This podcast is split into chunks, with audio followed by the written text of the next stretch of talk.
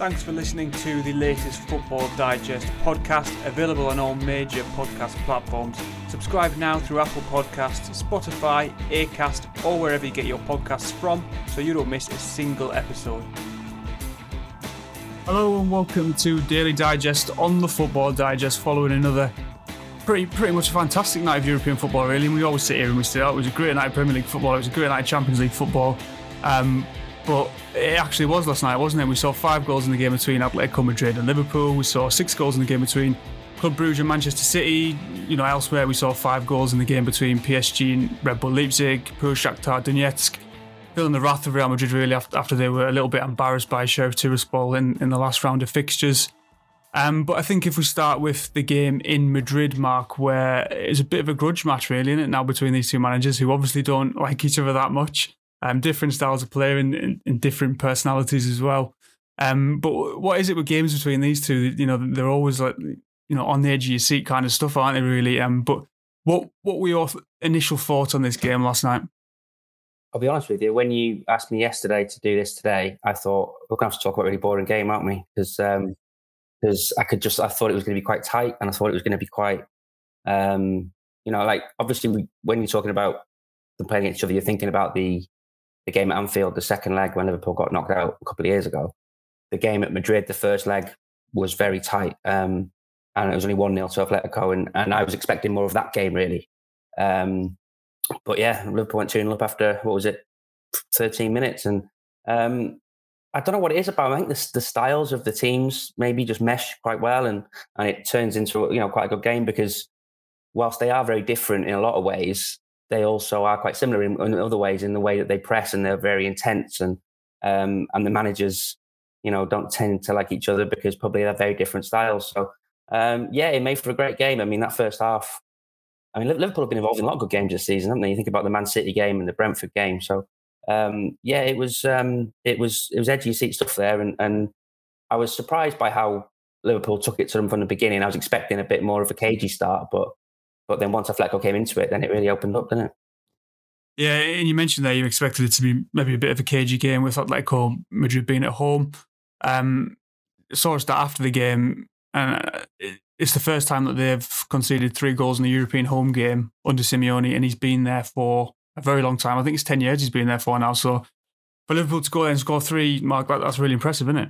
Oh yeah, I mean, um, and it's carried on this record they've got. I think Liverpool, it's now eight away games in a row where they've scored three or more goals, um, which is quite remarkable, really, when you think about it. And and obviously a big part of that is is the form of, of Mo Salah, who um, has played eleven games this season. There's only one game he didn't score in. So I mean, you can you can obviously you know sort of wax lyrical about him and the way he the way he's playing. And and I think the team are the team just look a lot more settled. There's a lot of players in form. Um, even you go down to someone like a James Milner, who maybe people wouldn't you know necessarily put in their the kind of best Liverpool teams, but he's he's contributing at the moment. And um, so yeah, it was very impressive to get the job done in the end. Obviously, events in the second half helped, but um, for them to be sitting top of that group, which I think when the group got drawn, you know, Atletico Madrid, Porto, and AC Milan, I can't remember many groups with that sort of standard of team all the way through, names all the way through, and they've made it look a breeze, really.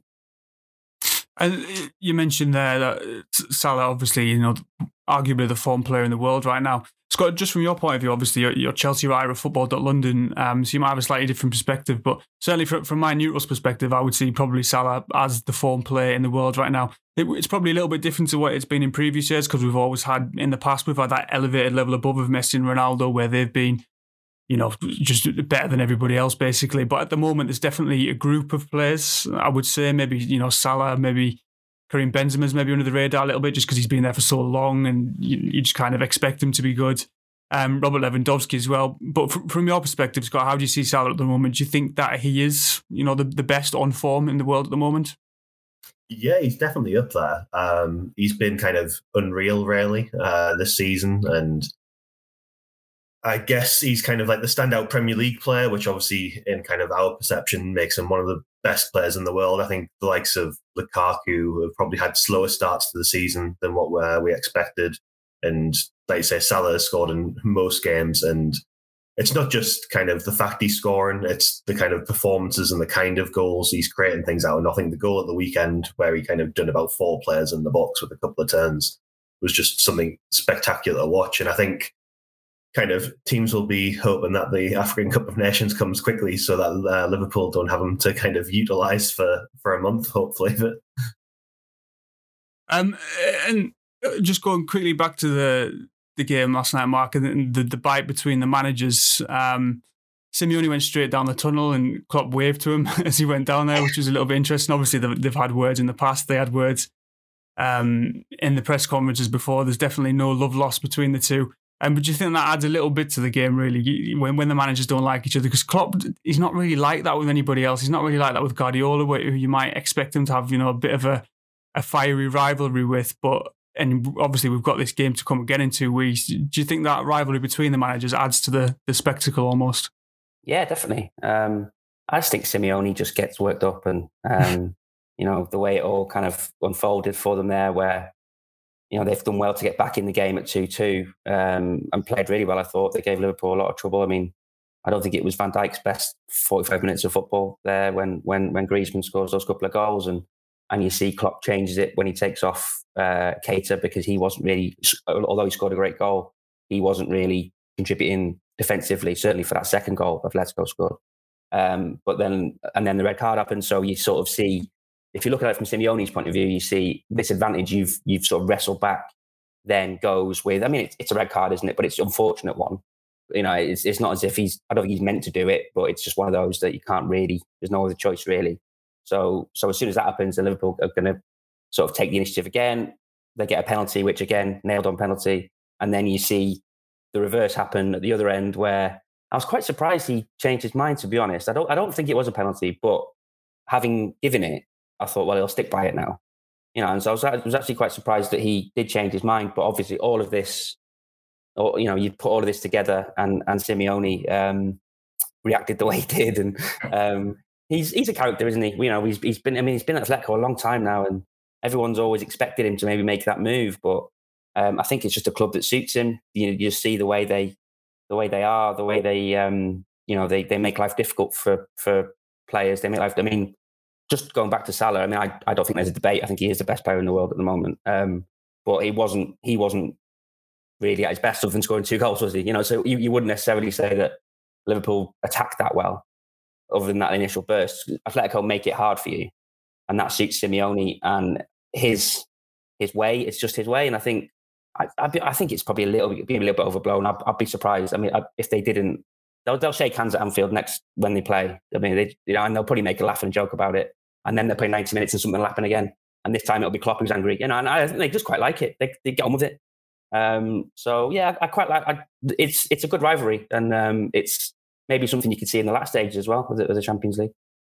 Obviously, the game last night, five goals. We've seen six goals against Brentford earlier in the season for Liverpool. Mark, um, do, do you think that given that you know Liverpool was so strong in defence in the Champions League and, and the Premier League winning seasons, do do you, view these high scoring games as a little bit of a problem? It's kind of back to how you know heavy metal Klopp was when he first came to the Premier League, and there was it was all sort of you know, frenetic and, and intense football, or do you think that it's you know it'll probably settle down as the season goes on? It'll probably settle down, um, but no, you're right. I think one of the issues of late has been midfield. Um, I don't think they've been as kind of protective of the back four as they as they have been at, when Liverpool kind of at the peak in, in winning the league. Someone like I don't think Jordan Henderson's had the best of seasons. Um, I think he like quite a lot of England players really after that Euros have never haven't quite come into the season sort of firing. They'll, they'll, they'll get there eventually, I'm sure. Uh, Fabinho has been a bit in and out. Um, you know, he had that obviously the Brazil issue, and then he was on the bench last night, came on at half time. And then you can't overlook the fact that I, I don't think Virgil van Dijk is is 100 percent yet, which is fully you can fully expect. You know, the one who is 100 percent, is playing very well, is um, is Joel Matip, who goes very under the radar, but is has been one of the best defenders this season, I think by a long way. So I think it'll it'll come. Um, and but obviously the important thing is they're winning the games during this time, or they're getting points, like you said, against City or against Brentford. Um, so yeah, it'll it'll be a, it'll be a slight concern. They are shipping goals. Having said that, I thought the goalkeeper was great last night. He probably earned them, you know, with a couple of big saves when they're kind of one on one. So yeah, it's probably something they'll be sort of aware of. And I'd imagine if you if you could speak to Klopp, he'd probably really be targeting like a run of clean sheets now coming up because that would get rid of all this, then wouldn't it? And you'd, you'd see the likes of Van Dijk getting back to their best.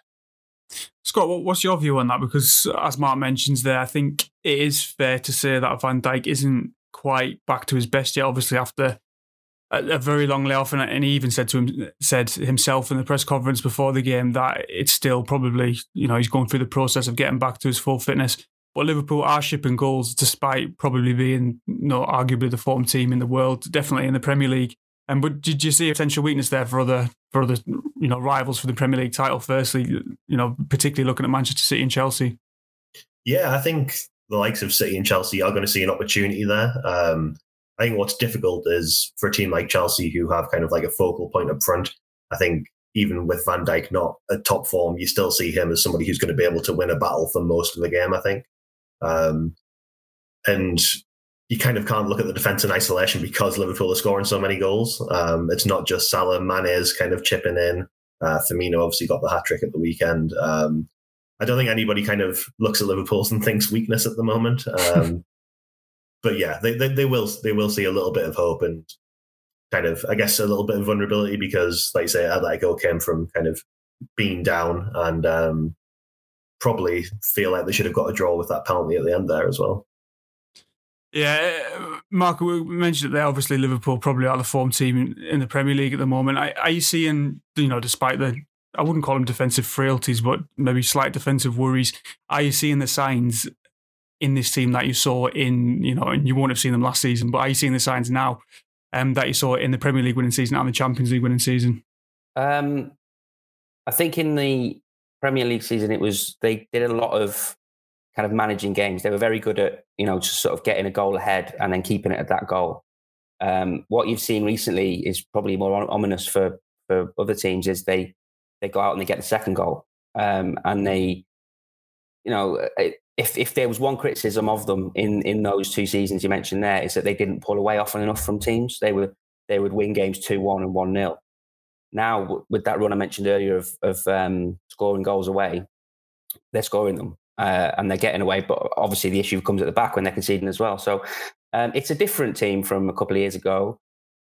I think one of the issues, uh, you know, and uh, we all get so obsessed with transfers and with new additions and new players. And a lot of the fans will worry about that in the summer when there, nobody, obviously, there was Konate, the centre back who's barely played.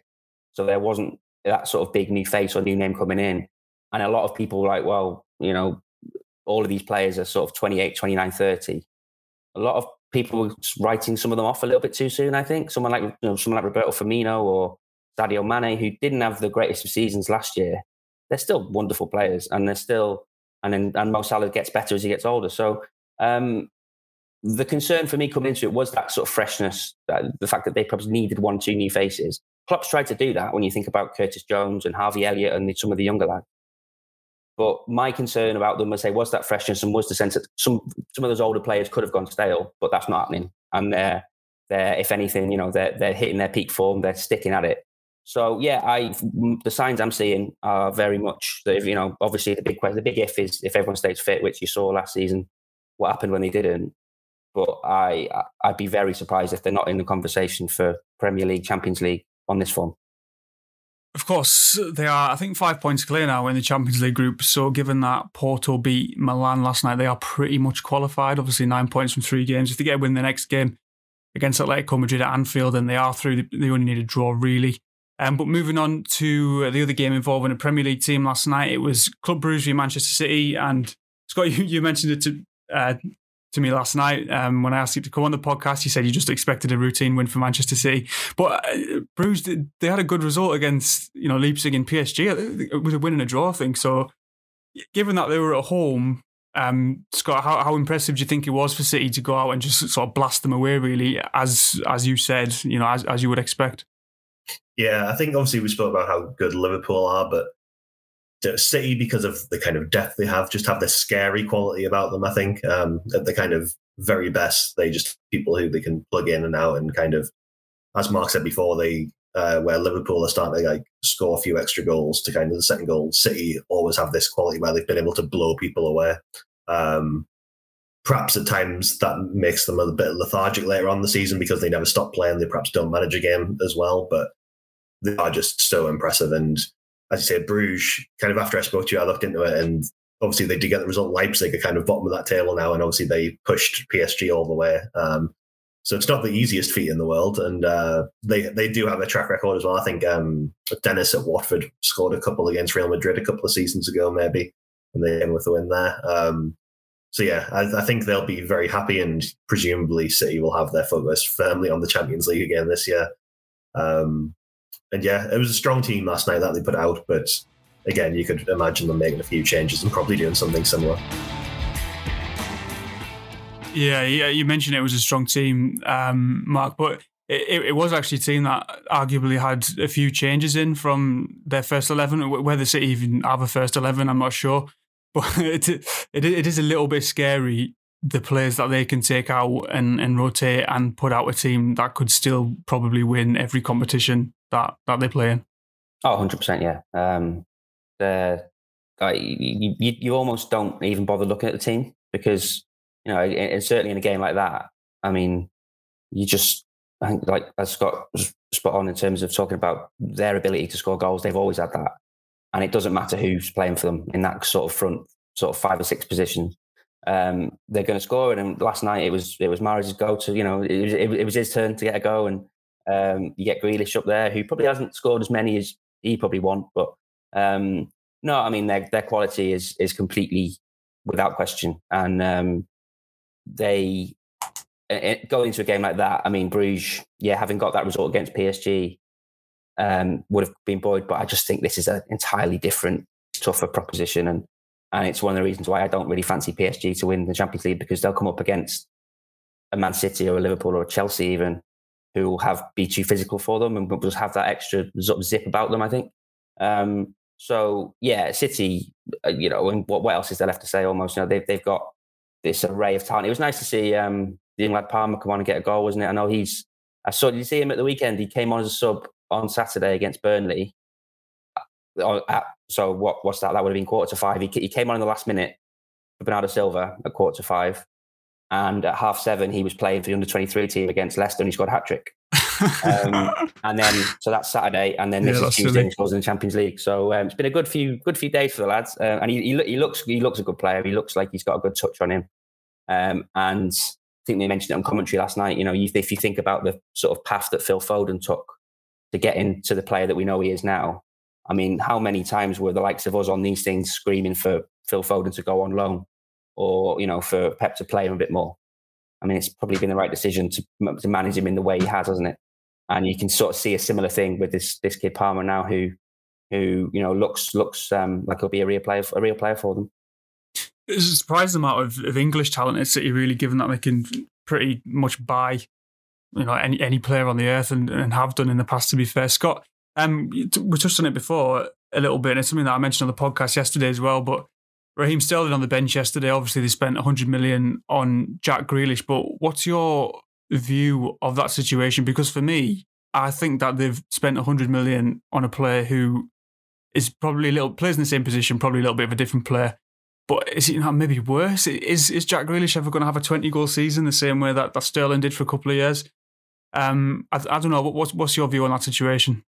Yeah, I think it was um kind of one of those weird ones where it wasn't a surprise to see Man City sign Jack Grealish, but it was a surprise to see them spend 100 million and then not really go all, all out for somebody like Harry Kane. Um, that storyline, I'm sure, has been played out plenty over the last few weeks. But I think when Sterling's at his best, he provides probably something quite different to Grealish because he is just going to score goals, even if it takes him quite a few efforts. Um, but perhaps this kind of situation has kind of been coming a little while. Sterling didn't play loads last year, though the uh, obviously came in for the big games at the end of the season, the Champions League final and the like. But he um, obviously had that interview last week where he mentioned about moving abroad to play football in Spain or France, um, which doesn't give you the greatest deal of options um, in those countries. But yeah, I think they obviously felt like they needed to do it because they went for a Grealish rather than a Kane. Um, I think he's probably somebody who over the next couple of seasons is really going to feel the benefit of kind of development under Guardiola and kind of getting used to that style of player where you can kind of be in the front three or the middle three and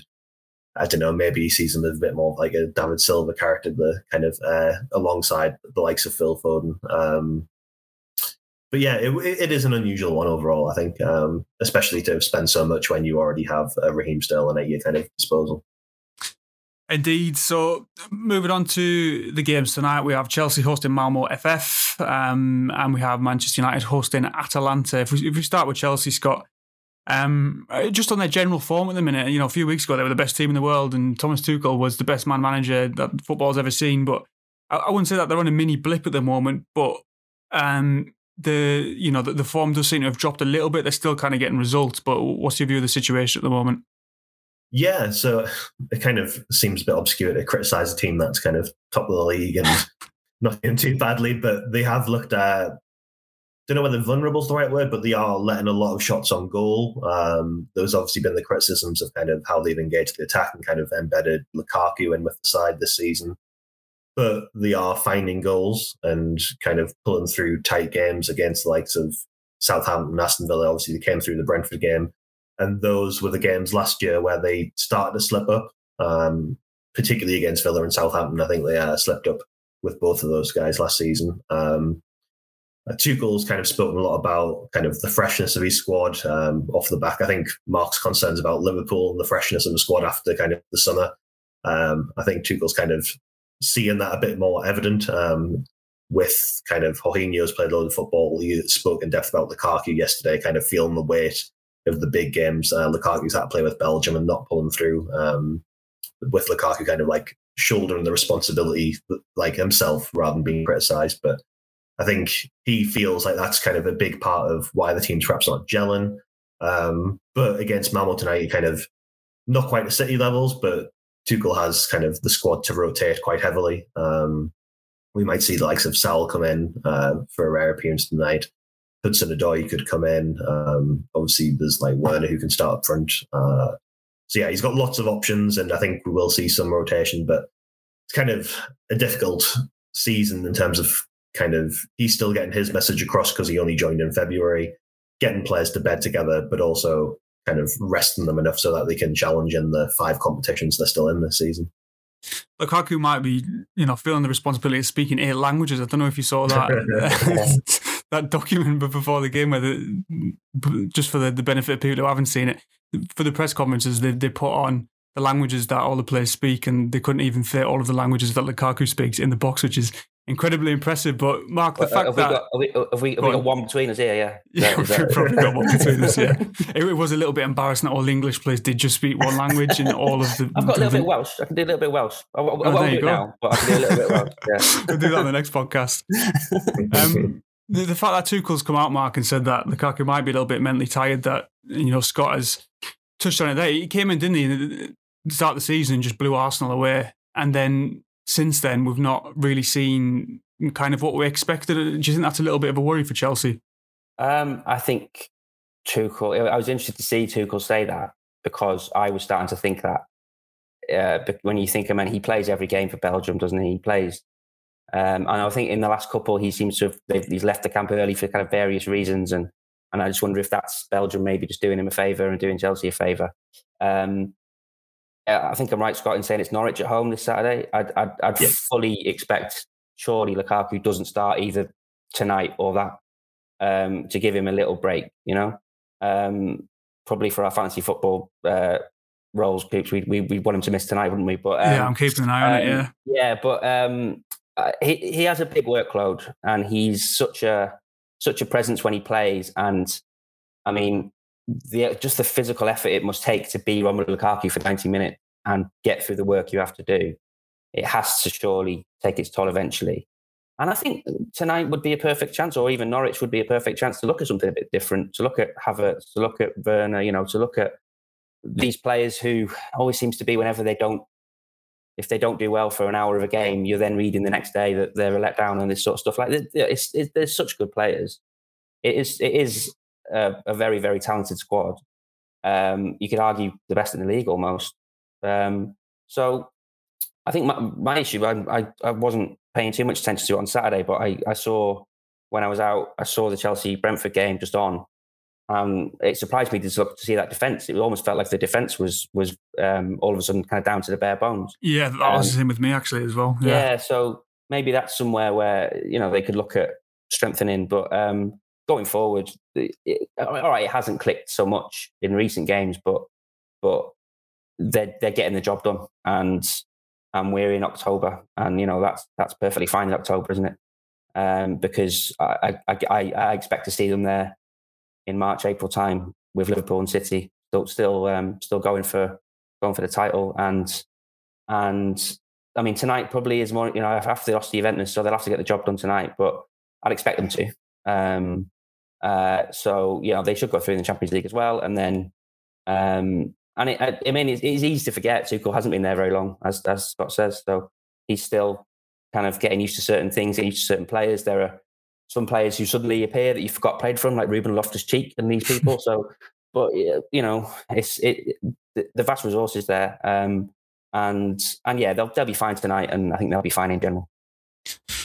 Uh, Scott Malmo have scored zero, conceded seven so far. It's a group containing Malmo's in it, and uh, Chelsea and Juventus, it would surely take some twist of fate for Juventus and Chelsea. And you know, Juventus aren't actually very good by their own standards at the moment, sort of struggling in the league.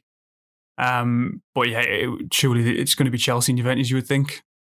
Yeah, yeah, you certainly hope so. Anyway, um, I think the kind of ease with Zenit kind of dispatched Malmo kind of gives Chelsea a lot of hope for this evening, giving them the opportunity to rest some players. But I think it puts a bit of a kind of question in Tuchel's head is like, does he play players to try and play them into form? Um, I think he even said when we've obviously spoken about Lukaku being rested, Tuchel mentioned he doesn't know whether it's the best to rest him at the moment or play him to help him find some form. And I think there's a few players like that. Um, Kai Havertz and Ziyech have both kind of had good pre seasons and then it fell away. And I think we kind of want to see the best of those guys. But uh, yeah, you you would hope that Chelsea would uh, accompany Juventus and kind of when you uh, play Juventus again, you would hope Chelsea got the win and perhaps top the group as well. Elsewhere tonight, obviously we mentioned it before. Manchester United play Atalanta. Mark, possibly a game that is a little bit more difficult than it would suggest, given you know the name of the opposition. They're not a European heavyweight by any stretch, but they have they have been in the Champions League quite a lot recently. And you know, as I say, harder on paper, Man United just haven't been that good recently. It's it's, it's a big game, really, isn't it, for them? They kind of need to win. Yeah, they do. Um, they don't want to be going to Atalanta needing a result.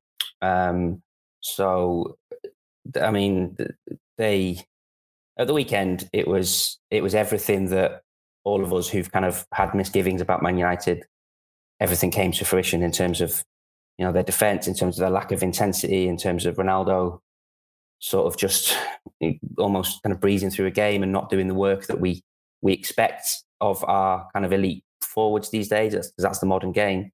Um, and yeah, they, they only obviously they lost uh, the first game at Young Boys. They only scraped through against Villarreal late on. So so this is going to be a big game for them. I think from what I've read, Atalanta have a few players out, which will be a, a blow for them. But um, yeah, they're a they're a side who yeah, so they got to the quarterfinals um, the uh, the year everything stopped, didn't they? And when they played PSG, and then last season they were in Liverpool's group and they won at Anfield, but Liverpool hammered them in Italy. So you you know you're not quite sure what you're going to get with that, but um, they'll certainly give them a, a kind of an exercise almost. They'll they'll be they'll be fit. They'll be be buzzing about them, and and this Man United side struggles against that sort of team. Um, and it's a huge week for them when you think they've already lost at Leicester. They've got this tonight. They've got Liverpool on Sunday, and I mean any anything but a win tonight, I think is is it, it piles even more pressure onto Sunday. And then going into that game, I mean, I can almost imagine what Solskjaer will be doing. He'll be he'll be reciting Fergie quotes when he and he'll be he'll be probably getting him in to do the team talk and all this sort of stuff that he does because he's going to need all that um, uh, at the weekend. So they they need a win. Um, I think they probably should just get it, but but you're just never quite convinced by them, are you? Um, and uh, they're gonna they're gonna face a tough test in terms of a, physical test tonight, and um, they're gonna have to get through that to get anything anything from the game.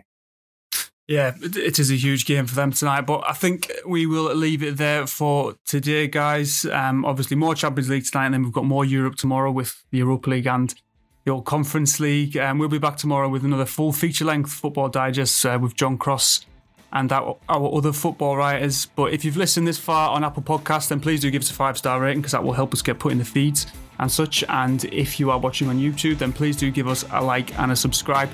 But thanks, Mark, for your time. Thanks, Scott, for your time. And thanks, everybody, for watching and listening.